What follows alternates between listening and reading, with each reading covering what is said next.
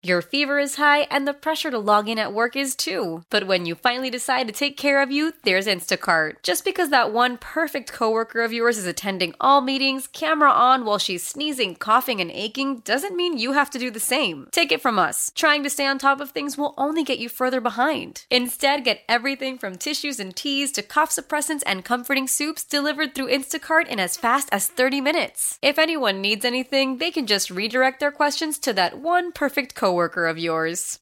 You know, sometimes you forget that you still got to go out and play the games, and I think that we're just going out and playing the games and, and believing in what we're doing and, and trying to stick to a game plan and win. And um, you know, we're we're scoring goals different ways, which has been really nice to see. Thank you, Kyle. Yeah. Kyle, can I just ask you one more? Uh, You guys were playing well. They got the two, and maybe you guys didn't play well for three minutes, but you got it right back. And from that point forward, like you guys hit the gas and never let up. Uh, what, what were the things that went well that uh, you know allowed you guys to do that?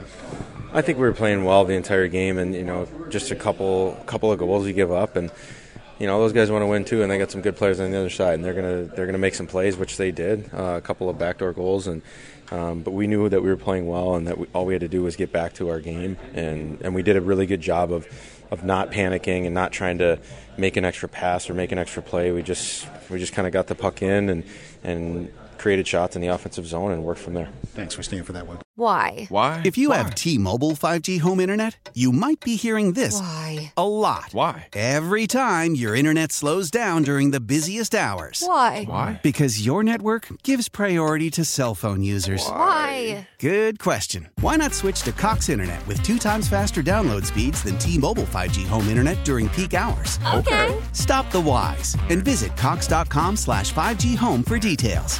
T-Mobile prioritizes certain T-Mobile phone users over home internet users during times of congestion.